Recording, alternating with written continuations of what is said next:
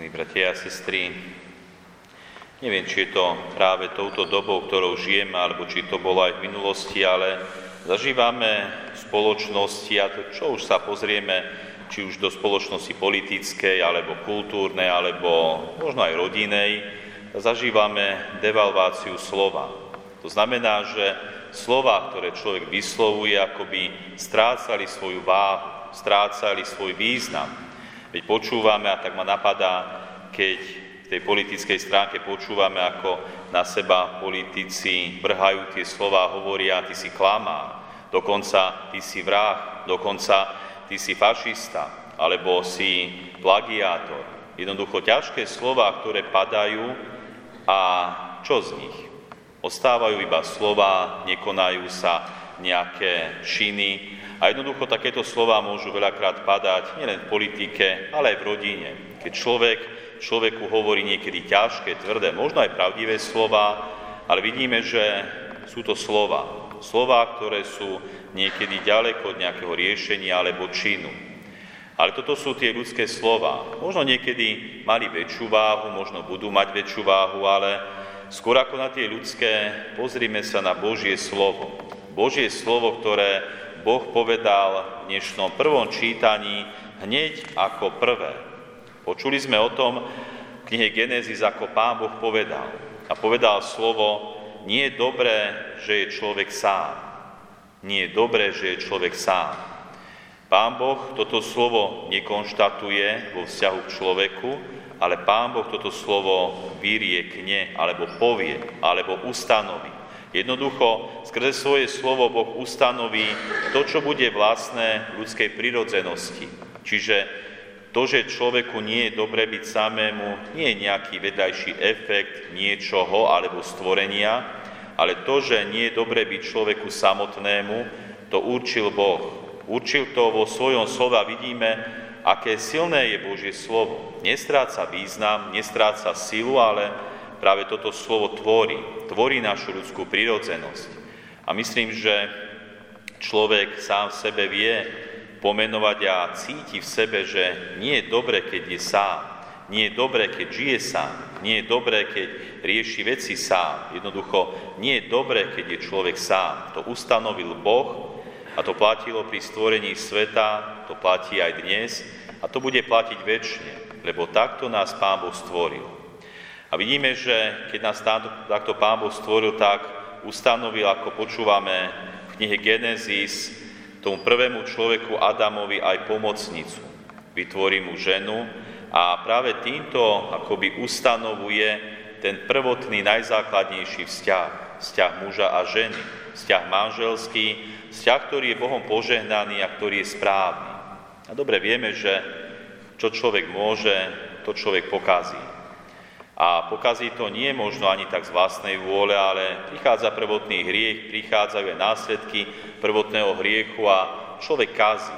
A človek kazí veľakrát aj neumyselne. Sú aj umyselné kazidlá, ale vidíme, že pán Ježiš aj dnes spomenúva, prečo človek kazí. Prečo človek kazí ten prvotný, dobrý, Bohom požehnaný vzťah. Prečo kazí, milí bratia a sestry? Počúvame, že sám Pán Ježiš hovorí pre tvrdosť vášho srdca. Jednoducho, srdce človeka akoby stvrdlo, srdce človeka akoby sa odvrátilo. Nemyslíme fyzicky zatvrdnúť, ale Biblisti hovoria, že práve tento výrok, že pre tvrdosť vášho srdca znamená, že človek akoby sa odvrátil od toho prvotného Božieho zámeru. Odvráti sa od Božieho zámeru a ako by sa, ako by sa nasmeroval na nejaký svoj zámer, svoje dobro, svoje myslenie, čo jemu vyhovuje, čo je správne podľa človeka. A keď človek sa odvracia od Boha, dobre vieme, že vždy automaticky prichádza nejaké zlo. Prichádza niečo, čo nie je v zhode s ľudskou prírodzenosťou a prináša iba hriech, skazu a zlo v tomto svete. A tak vidíme, že hoci človek kazí, tak Pán Ježiš prichádza, aby znova naprával. Pán Ježiš napravil všeobecne ten zlý vzťah, ktorý spôsobil dedičný hriech práve svojou obetou, aby nás znovu prinavrátil k Bohu. A dobre vieme, že Pán Ježiš aj tak konkrétne nám radí, konkrétne napráva to, čo sa pokazilo. A tak práve na tú tvrdosť srdca, ktorá spôsobuje, že človek kazí to Božie dielo, ktoré Pán Boh na počiatku stvoril, tak Pán Ježiš znova spája. Vidíme, že Pán Ježiš aj v dnešnom evanílium hovorí doslova, čo Boh spojil, človek nech nerozlučuje. Znova sa prinavrácia tomu prvotnému. Znova chce spojiť. A práve to sloveso spojiť znamená dať pod jedno jarmo v tomto význame. Doslova hovorí, ktorým je jednota muža a ženy vyjadrená takým farmárským obrazom ťahania jedného bremena.